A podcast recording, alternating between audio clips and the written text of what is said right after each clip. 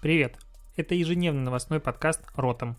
И я его ведущий Алексей Ткачук, автор блога dnetiv.ru. Каждый день я собираю главные новости из мира Digital и выбираю из них ключевое, чтобы это обсудить. Поехали! Провитание, сябры! Это 22 мая, Ротом подкаст, и к новостям сегодняшнего дня. Что бы сразу не обсудить, а потом чуть-чуть пофилософствуем, если останется время. Я сегодня все равно уже затянул выход подкаста, поэтому могу себе позволить. Facebook показал концепт рабочего места будущего с виртуальными дисплеями и аватарами для проведения совещаний. Выглядит максимально хреново. То есть э, это VR-гарнитура. То есть э, Facebook работает над VR. То есть это полностью виртуальная реальность. Есть доп- дополненная реальность, как AR. Это, допустим, в Stories, где есть реальный мир, и туда докладывается какой-то элемент. А Facebook работает полностью над виртуальным миром. Соответственно, чтобы тебе сделать рабочее пространство, там стоит камера, которая снимает как бы мир вокруг тебя, транслирует его тебе на экран, и там появляются дополнительные экраны, которые типа ты как в фильмах будущего перетаскиваешь руками и прочее. Я вот что-то смотрю на демонстрацию в достаточно хреновом качестве, и я не хочу такого.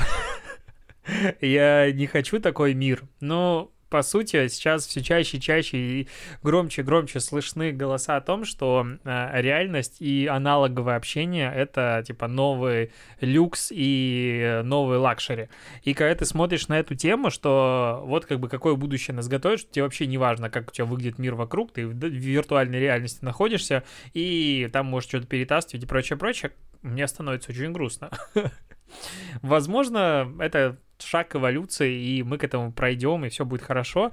Но я не понимаю, честно говоря, как э, глаза и мозг к этому адаптируются, потому что я пару раз пробовал побыть в шлемах виртуальной реальности. Мой э, внутренний, как это сказать... Вот я забыл, как это называется. Короче, я теряю землю. меня укачивает очень сильно.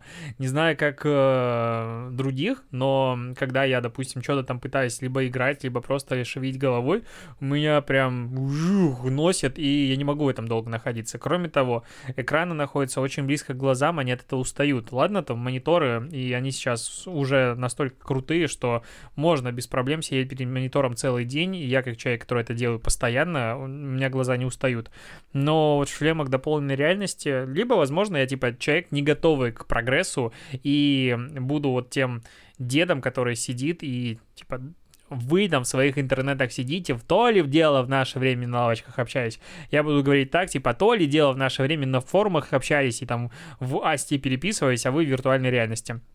Меня это пугает, а, я не хочу такого прогресса. А, дополненная реальность возможно, но тоже очень ограниченном каком-то погружение. Короче, страшно. Вот мне честно страшно. Как ты думаешь на этот счет? Что думаешь? Пиши в комментарии на YouTube. На YouTube, если что, можно писать не только комментарии о том, что как же достало, что я общаюсь э, на ты и почему всегда в мужском роде. Вот какой-то есть у людей такая болезнь, но если кто-то умеет придумывать э, классическое общение на ты бесполое, я рад услышать э, эти советы, особенно если Такие советы будут касаться настоящего времени и прошедшего. Ну, как говорить. Так, э, еще немножечко про будущее, которое пугает. Технологические компании в США начали предлагать отслеживать контакты сотрудников в офисе с помощью Bluetooth-чипов. Виктория Боня была права. 5G создан для того, чтобы чипировать всех нас и, короче, прочая лажа. Ну, по сути, тут предлагается в бейджете встроить uh, Bluetooth чип, и если, типа, происходит близкий контакт, и потом окажется вдруг, что, uh, допустим, кто-то из сотрудников в твоем офисе, он был заражен ковидом, то ты просто сможешь быстро обнаружить людей, которые, с которыми он контактировал, и, типа, таким образом, uh, ну, вроде бы как исключить остальных. Но, по сути, он же трогал ручки и прочее. Короче, непонятно зачем, но вот э, отвечает технологичная компания запрос общества, и, пожалуйста, есть такая штука. А, я, по-моему, рассказывал, что на днях был флешмоб про диваны, типа люди гуглили какой-то диван, и точнее имя, типа Диван Алексей, и там Диван Алексей, Диван Ольга, Диван Ольга. Ну и оказалось, что диваны есть вообще всех имен, и они все стрёмные, почему-то диванов как нормальных имен, э, точнее див, диван, нормальные диваны обычными именами человеческими не называются, видимо, не просто так. Но а, оказалась очевидная, на мой взгляд, вещь, я подумал об этом еще как бы в момент появления флешмоба, но об этом не подумали контекстологи, либо они не отслеживают тренды. А почему? Потому что народ начал массово переходить по рекламе, контекстной рекламе, начал переходить на сайты и банально скликивать большое количество бюджетов, и сейчас уже разбираются внутри ребята, а, контекстологи и с клиентами, потому что в моменте, когда как бы не самая лучшая экономическая ситуация, было охренеть какое сликивание бюджетов, ну, потому что представь себе, как много людей в день ищут диваны, а тут искала прям весь Твиттер. Это была реально массовая штука в Телеграм, почти во всех чатах, которых я видел, люди обменивались, какой он диван. В Фейсбуке было дофига постов. Короче, народ повеселился. И мне понравился топовый комментарий на VC, ну, я не буду присваивать, конечно же, себе его авторство, но просто прочитаю. Похоже, Икея уже прошла через это, поэтому там диваны, ну и, короче, вот эти названия икеевские, чтобы ты его не мог загуглить, и контекстная реклама не скликивалась. Я надеюсь, что тебе тоже было смешно, потому что мне было смешно. И мне всегда странно смеяться самому себя со своих шуток, типа, без отдачи аудитории. А жена у меня сидит за кадром, она работает, и я всегда смотрю на нее вот в отражении как она реагирует на мои шутки, сейчас она не смеялась. Как-то обидно. А к хорошим новостям Netflix стал еще более крутой компанией, на мой взгляд. Она просто, ну вот это максимально забота о людях. Короче, Netflix начнет отменять подписки неактивных аккаунтов, чтобы люди не платили за то, чем они не пользуются. Если ты целый год не используешь Netflix, но при этом платишь за него, то Netflix тебя самостоятельно отключит от своего тарифа и еще в течение 10 месяцев будет а, хранить данные, что если ты вдруг захочешь зайти, допустим, а, и там посмотреть историю своих а, просмотров и там интересы и прочее, ты сможешь это сделать. Почему так происходит? Потому что на Netflix таких аккаунтов, которые придется отключить э, несколько сотен тысяч, их меньше полупроцента от общего количества профилей. А, конечно, это все равно какое-то количество денег, достаточно большое, но, видимо, компания просчитала вот эти все плюсы и минусы, и таким образом очень круто позиционирует себя как компанию, которая заботится в первую очередь о своих клиентах, и наверняка эта новость а, получит охренеть какую капитализацию с помощью медиа, потому что об этом напишут или уже написали многие, напишут все, и будет очень позитивная тональность этих обсуждений. Короче, такие новости и такое позиционирование бренда просто так за деньги купить сложно. А вот, короче, это крутая штука, я впервые слышу от компании, которая как бы сознательно отказывается от денег, что если ты не пользуешься нашими услугами, мы давай тебе приостановим подписку, чтобы просто ты не тратил деньги. Ну это же как, как классно. Я надеюсь, тебе тоже нравится. Ну, потому что это офигенная штука. А Skittles в очередной раз выпускает эм, свои бесцветные дрожжи. Типа сейчас будет э, месяц, по-моему, июнь, да? Месяц в поддержку ЛГБТ-сообществ, Прайд э, месяц, когда там все будут Э, радужные, это не, полно, не полноценная радуга, но вот ЛГБТ радуга, и это будет много-много, а Skittles всегда были про радугу. Ну, попробуй радугу и все такое. И Skittles выпускает эм, упаковку и дрожже внутри бесцветная, чтобы как бы была только одна главная радуга, не отвлекать внимание от э, прайда. Ну, что думаешь? Ну, как бы повод. Что еще 20 год нам подкинул? Короче, есть фильм «Лига справедливости». Вообще ты DC или Marvel? Я вот Marvel в большей степени, для людей, кто в теме. Так вот, а, есть убогий, на мой взгляд, фильм «Лига справедливости», и не только на мой взгляд, но на взгляд многих людей, которые я посмотрел. А, история этого фильма немножечко трагична, кроме того, что большая часть фильмов DC лютая хрень, а, режиссер Зак Снайдер, который вроде бы как классный и вообще он молодец, работал над Лигой справедливости, но покинул проект в 2016 году из-за того, что у него дочка покончила жизнь самоубийством, он сказал, что больше не может этим заниматься, и отошел от дел. И поэтому заканчивал этот фильм другой режиссер, он делал масштабные досъемки, бюджет очень сильно вырос и прочее, прочее, и в итоге вышла какая-то лажа. Ну, потому что была задумка одна, потом ее начал подхватил другой режиссер, и получилась какая-то хрень. И с момента выхода этого фильма э, фанаты считали, что есть какая-то режиссерская версия Зака Снайдера, которая, ну, прям ее умоляли вообще все время. Руководство э, кинокомпании и постоянные режиссеры и прочие. Там еще некоторые были, он, они подогревали интерес, что якобы есть какие-то скриншоты, есть какие-то кадры и прочее, прочее. Э, очень сильно просили дать общественности режиссерскую версию.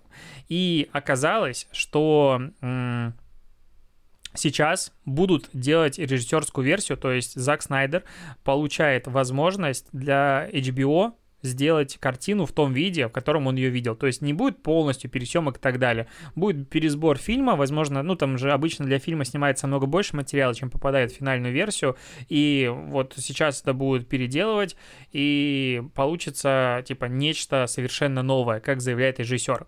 А, вообще, это, по сути, ну, впервые такое. Я, я даже не помню, чтобы был фильм, а потом его взяли и переделали. Короче, это удивительно. Это реально большой шаг для кинематографа, а, потому что э, как это комьюнити фанатов смогла продавить эту идею, что типа нам фильм не понравился, и посмотрим. В 2021 году выйдет эксклюзивно на HBO. Надеюсь, что Зак Снайдер не обосрется, потому что ответственность на него сейчас, конечно, очень большая. Если фильм был изначально лажа, и мы потребуем... Ну, короче, посмотрим, что это будет. Это очень интересно.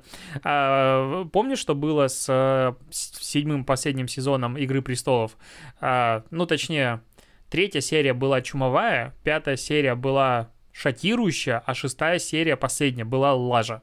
И, короче, весь сезон слит, на мой взгляд, я пол, я все еще считаю, что это было мое одно из главных разочарований того года. И как много фанатов постоянно призывало переснять сезон и сделать его нормальным. Не за 6 серий, а типа за 15. А, объясните. Ну, короче, не буду спойлерить, вдруг ты не смотрел и хочешь... Не смотрел, не смотрела. Наверное, так надо говорить в подкасте, чтобы никому не было обидно. И хочешь его пересмотреть. Короче, Тогда не удалось продавить, сейчас удалось, и это ну, большое событие для отрасли. Посмотрим, как это повлияет на дальнейшее событие развития. А, косынки сегодня исполнилось 30 лет, которые паси... пас... пасьянсу косынка, которая на Windows. А сейчас ежедневная аудитория игры 35 миллионов человек. Далеко не у каждой игры современно есть такая аудитория. Далеко не у каждой. Ну, то есть это дофига народа. И каждый день раскладывается 100 миллионов рук. Ну, я типа да, вот дофига раз раскладывается пасьянс. А вышла изначально эта игра в Windows 3.0 для того, чтобы научить людей управлять мышкой. Потому что, ну, мышка появилась, и люди не, управляли, не умели управлять мышкой. И с помощью геймификации, опять-таки, геймификация это круто. Если не э, читал последнюю статью в моем блоге про геймификацию, почитаю ее в native.ru и здесь 30 э, лет исполнилось игре. В какой-то момент э, в Windows 8 э, она исчезала из предустановленных приложений. В Windows 10 она вернулась. И, короче, народ в нее играет, есть на всех площадках. И, мне кажется, она плотно вошла в фольклор, потому что то, что секретарь в офисе должен обязательно сидеть и раскладывать пассианс косынку, это, мне кажется, просто один из софт-стилов, без которых на эту профессию не берут. Тут э, фонд общественного мнения провел опрос, э, спрашивал, ну, телефонный 15-17 мая, опросил тысячу россиян, случайная выборка, все как должно быть. А кто пользуется интернетом? Оказалось, что 22%, сейчас я найду, да, 22% опрошенных никогда не пользовались интернетом. К сожалению, не показывается здесь данные по возрасту. То есть 22% это какая возрастная группа, которые никогда не пользовались интернетом. Ну, ну вот я этого э, не обнаружил. А нет, нашел. Подожди, где это? Блин, вот как эти такие данные визуализировать очень, ну, короче, очень сложно. Скорее всего, просто мне кажется, что большая часть этой аудитории, которая никогда не пользовалась, не пользовалась интернетом, она находится в, типа, 60+. плюс. А до этого, я надеюсь, мне хочется верить в то, что, типа, все люди на планете все-таки заходят в интернет, просто некоторые в силу того, что им уже не хочется изучать что-то новое, туда не заходят. Хотя все мои бабушки и дедушки интернетом пользуются. Ну, в разных форматах, но пользуются. Что еще интересно, 69% опрошенных выходит, выходило в сеть за последние сутки, а всего за последний месяц выходило в сеть 74%. То есть МАУ фактически совпадает с DAO. А, ну, точнее, DAO фактически совпадает с MAO. Если ты пользуешься интернетом, ты пользуешься им каждый день. Это как раз про digital native, про поколение людей, которые живут в интернете. То есть нет термина «выйти в сеть», «выйти в сеть интернет». Вот это все убогие старые слова, которые пере... стоит перестать использовать. И знаешь, что еще интересно? еще интересно то, что вопрос, ну, в комментариях народ, как обычно, начинает, о, всего лишь тысячу человек опросили, как можно делать выводы по всей России. Каждый раз я офигеваю с этого, в принципе, выборка в тысячу человек вполне адекватно для оценки общественного мнения в России, если идет э, слепая выборка. И статистика, она не врет. Люди почему-то все равно считают, что надо просить типа каждого человека в России, и только тогда будет данные достоверные. Нет, тысячи, двух тысяч человек при правильной слепой выборке вообще за глаза, не понимая, почему народ этого не понимает, неужели у них не было никакой статистики и так далее. К новостям странным. А, ну, в общем, в Москве же была утечка данных нарушителей изоляция, и сейчас правительство Москвы потратит 150 миллионов рублей на анализ защищенности этой, своих баз данных. Мне кажется, это гениальная бизнес-схема. Ты сначала берешь, сливаешь данные за деньги, а потом а, берешь кучу денег за то, чтобы еще проанализировать а, защищенность информации. Причем сумма в 150 миллионов рублей, возможно, столько а, проверка на безопасности стоит. Я могу ошибаться, я не погружен в стоимости IT-инфраструктуры и так далее, но что-то мне подсказывает, что 150 миллионов это как-то дохрена. Ну ладно, допустим, это нужно. Но а виновных так в сливе накажут, почему-то нигде не написано про то, что мы найдем и просто по полной программе накажем тех, кто отвечает за слив этих данных. Этого нигде нет, и почему-то это странно. Мне кажется, основная проблема это еще найти виновных.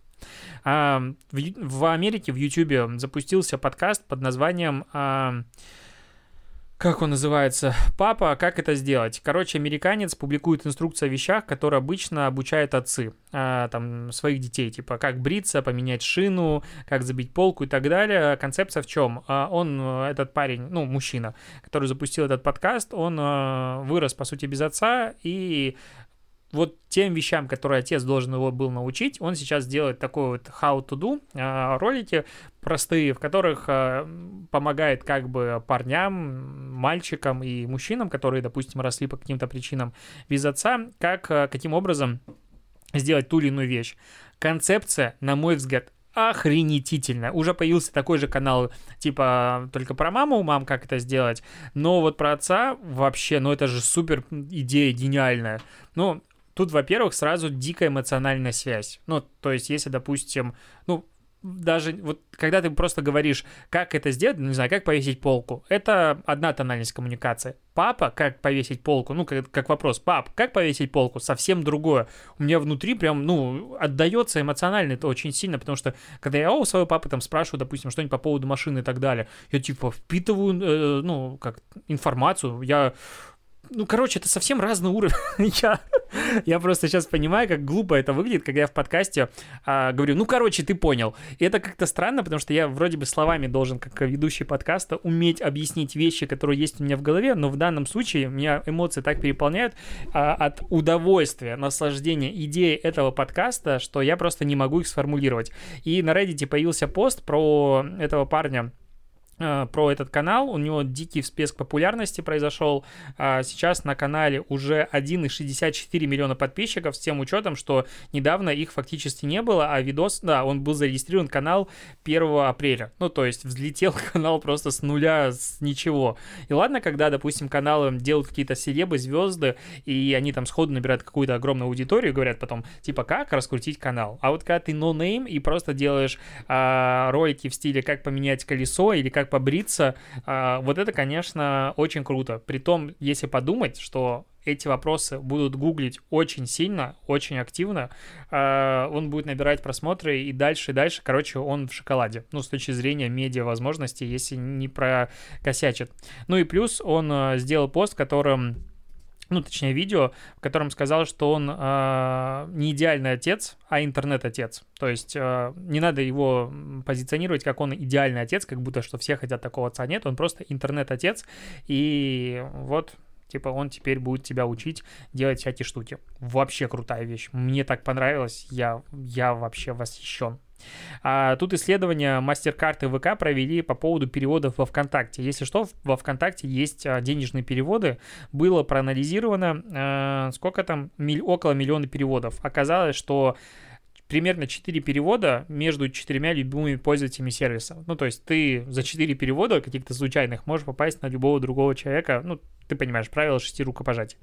А в 37% случаев а, переводы — это помощь близким, 32% берут или возвращают долг, 9% собирают на общие траты, 6% переводят близким. А вот типа за услуги и оплаты вообще такого нет. Мне тоже, видимо, иногда на карту возвращают долг. 74, 47% общего а, объема переводов — это жители Москвы и Питера. А, очень сильно повышается количество переводов в дни зарплаты, в 1-3 раза повышается средняя сумма и на 30-40% выше обычного а, буднего дня. Кроме того, 61% переводов между городами-миллионниками, точнее, 61% общих переводов городов-миллионников осуществляется между Москвой и Питером. Ну, короче, Москва-Питер — это основные переводы, есть еще 20% общих переводов идет за границу. Ну, вот как бы так. А, причем а, средний международный перевод на 70% больше внутреннего. Ну, вот такая штука. Оказывается, что в ВК есть переводы, если кто вдруг не знал. Кстати, тут в ВК у меня сегодня рекламу купили по поводу этих а, итогов ВК-феста, что забавно, мне кажется, я единственный, кто опубликовал этот э, пост с пометкой о том, что это реклама. Ну, потому что прям канал в 20 запостила такую же информацию, я понимаю, что они разместили ее за деньги, но почему-то никто не помечает, что это реклама. Как бы я понимаю, что половину постов рекламных в своем телеграм-канале я могу публиковать на правах не рекламы, ну, потому что там, типа, новости, допустим, про э, и э, Мегафон ТВ, про которые я рассказывал в подкасте, они выглядят органично, но я в любом случае ставлю пометку рекламы, мне кажется, это честно. И, типа, да, это хорошая новость, я не вижу проблемы ее не публиковать как бы за день, но при этом это за мне за это заплатили. Так вот, ВК подвел итоги ВК-феста. 41 миллион человек уникальная аудитория составила ВК-феста, и общее число просмотров 280 миллионов человек. Я бы очень хотел увидеть в этой статистике среднюю длительность просмотра. Мне этого прям не хватает. А, при этом 2,6 миллиона комментариев получил все эти трансляции, 2,2 миллиона от мне так нравится, 614 тысяч сообщений в тематических группах.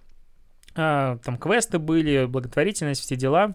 Но а, по поводу ВК-феста, на самом деле, там по вечерам есть очень крутые диджейские сеты. Мне прям заходит в фоне работать идеально. Особенно последние пару дней. Очень крутые были сеты, можно смело включать и вообще наслаждаться. А, One to Trip а, сделал очень крутой travel симулятор. Короче, это travel симулятор а, я пропустил действие, вот, вот, вот отстой. А, в чем прикол? Ты выбираешь на старте, в какую страну ты отправляешься, допустим, Турция, Бали или, или Бали, или Франция. И есть длительность, а, что, допустим, во Францию 3 дня, а полет 4 часа на Бали 14 дней, длительность полет 12 часов и так далее. Я выбираю Францию, нажимаю кнопочку «Полетели», я могу даже включить уведомления, это важно, потому что на старте у меня запускается таймер, и сейчас э, ближайшие 3 минуты я типа как бы хожу по аэропорту, и ищу, где зарегистрироваться на свой рейс. Но вообще, как бы в зависимости от э, самого, конечно, здания, потому что в некоторых надо это делать минут 10, искать свою стойку регистрации. Но в целом, в чем идея? Это как бы симулятор, который происходит в реальном времени. И то есть через 3 минуты с половиной, да, через 2,5 минуты мне надо будет нажать кнопку, типа перейти к следующему действию. И тогда я отправлюсь дальше. Все это с графикой, все это с какими-то текстами. Очень круто, очень прикольно. А ссылку оставлю в описании. Ну, мне зашло, можно побаловаться, поприкалываться. И последняя новость, э, пообсуждать хочется немножечко. Короче, э, сколько там уже подкаст идет? Ну, нормально. Пятничный подкаст может быть дольше. А, пообсуждать хочется ну, одну рекламу и, в принципе, немножечко общения людей.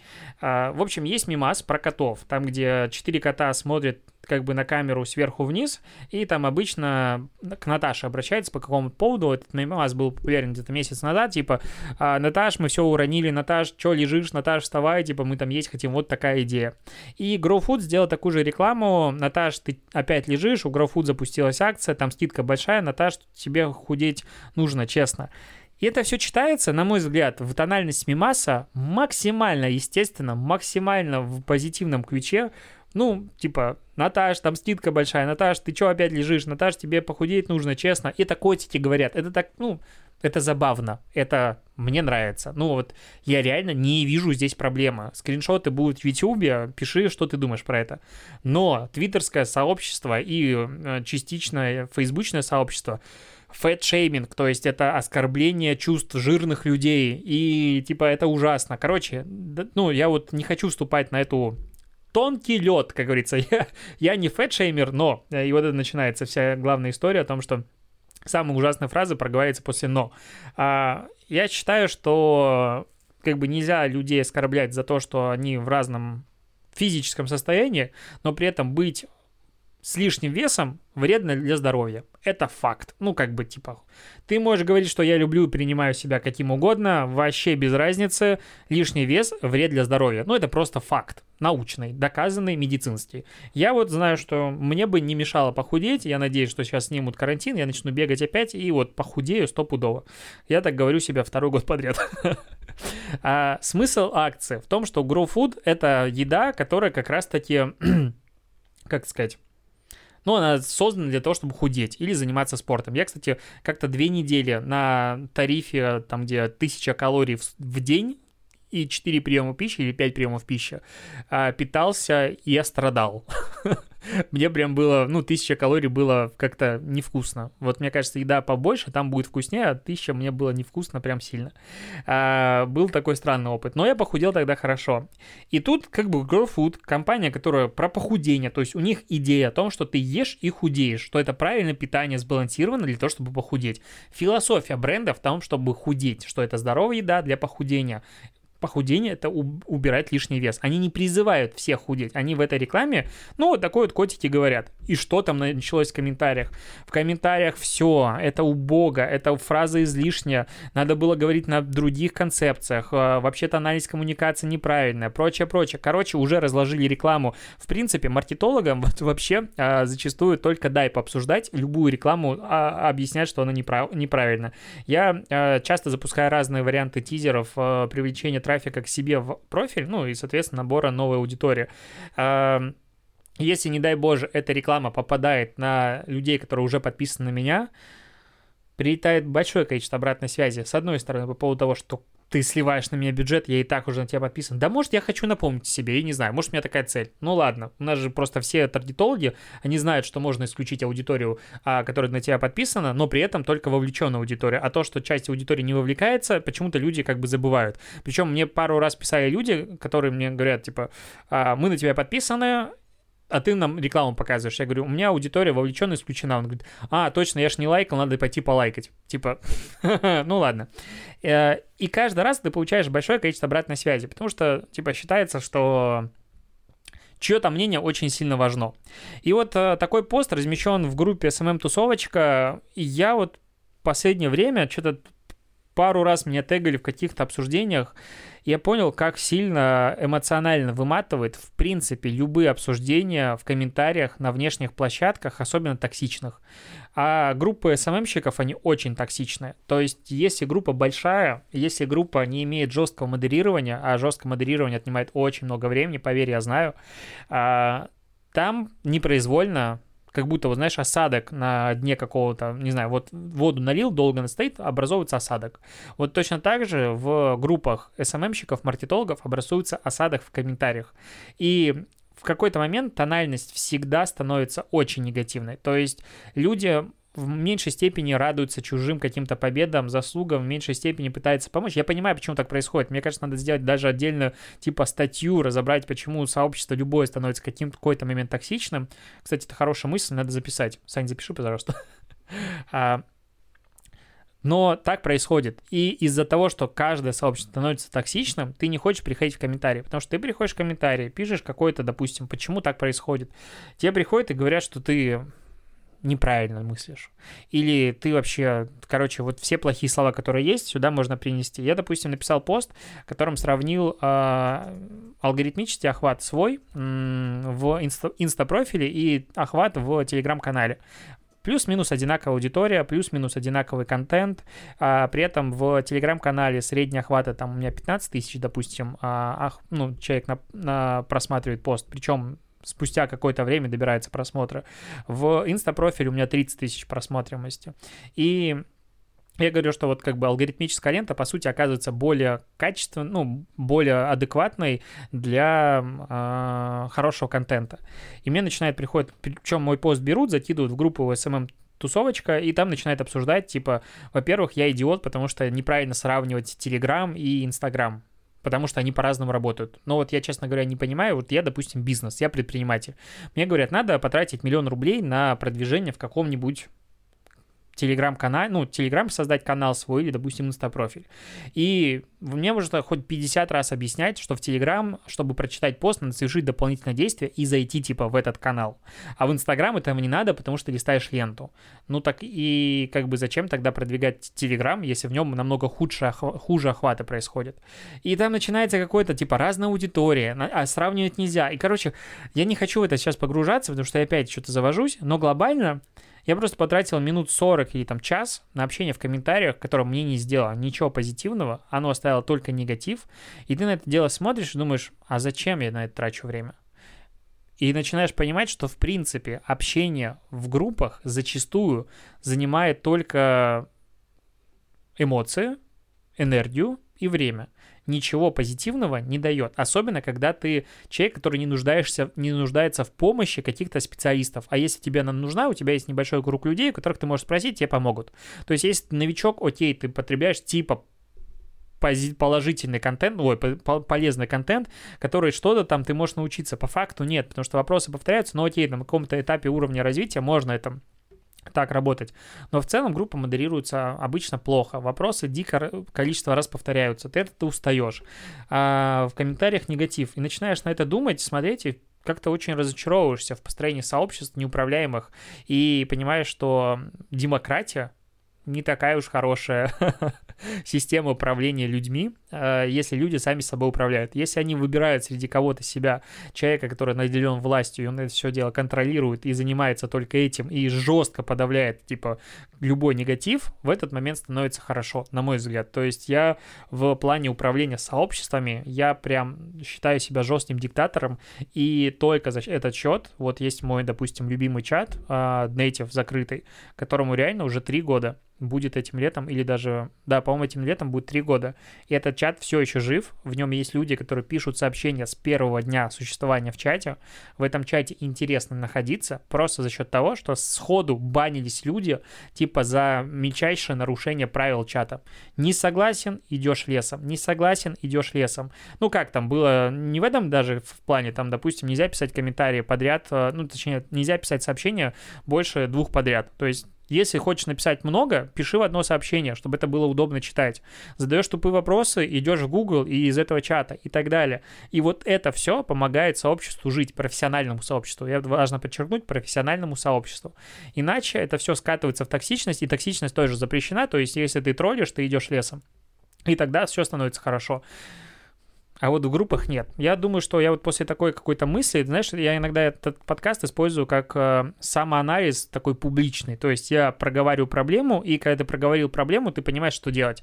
И вот в эту секунду я понял, что я просто сейчас пойду и выйду, наверное, из всех групп в Фейсбуке, потому что я не вижу в них смысла для себя. Трачу просто на них время.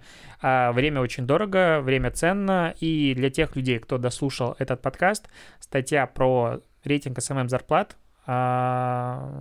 она практически готова, осталось пара графиков и чуть-чуть допилить визуализацию. Не все получилось идеально, но она готова, и поэтому она либо ее в субботу публикую, либо я публикую в субботу. Я вообще не люблю ждать, типа, вот у меня если есть контент, я публикую в любой момент. И просто тоже еще такой, ну, я уже пошел в подкаст про, про жизнь. Я надеюсь, люди, которые хотели послушать новости, они уже отключились. вчера вечером я публиковал в без 20 12 пост просто с наблюдениями, ну, то есть пришла в голову мысль, опубликовал про свой опыт продвижения в Инстаграм, немножечко там цифры, бюджетов, результативности, мыслей, и получил очень хорошую обратную связь, то есть у людей у многих отозвалось, э, мне много кто написал и так далее, там сервис даже написал Трендхир, говорит, что вот тот сервис, ну, возможность поиска блогеров по, условно, лайку, она будет в ближайшее время в сервисе появиться. И то есть э, пост, который был опубликован типа в максимально хреновое время, в 12 вечера, э, в Телеграм типа никто ничего не публикует, набирает охват намного больше, чем посты, которые публикуются в прайм-тайм. Это стабильное, кстати, правило, и публиковать что-то ночью в субботу-воскресенье вообще идеальный момент. К сожалению, рекламодателям это не объяснить. Ладно, точно это все. Спасибо, что дослушал. Я надеюсь, вот такой вот минорной тональность и не знаю. Я как бы... Ну, ладно, все. Спасибо, что дослушал. Давай, пока. Услышимся, увидимся завтра.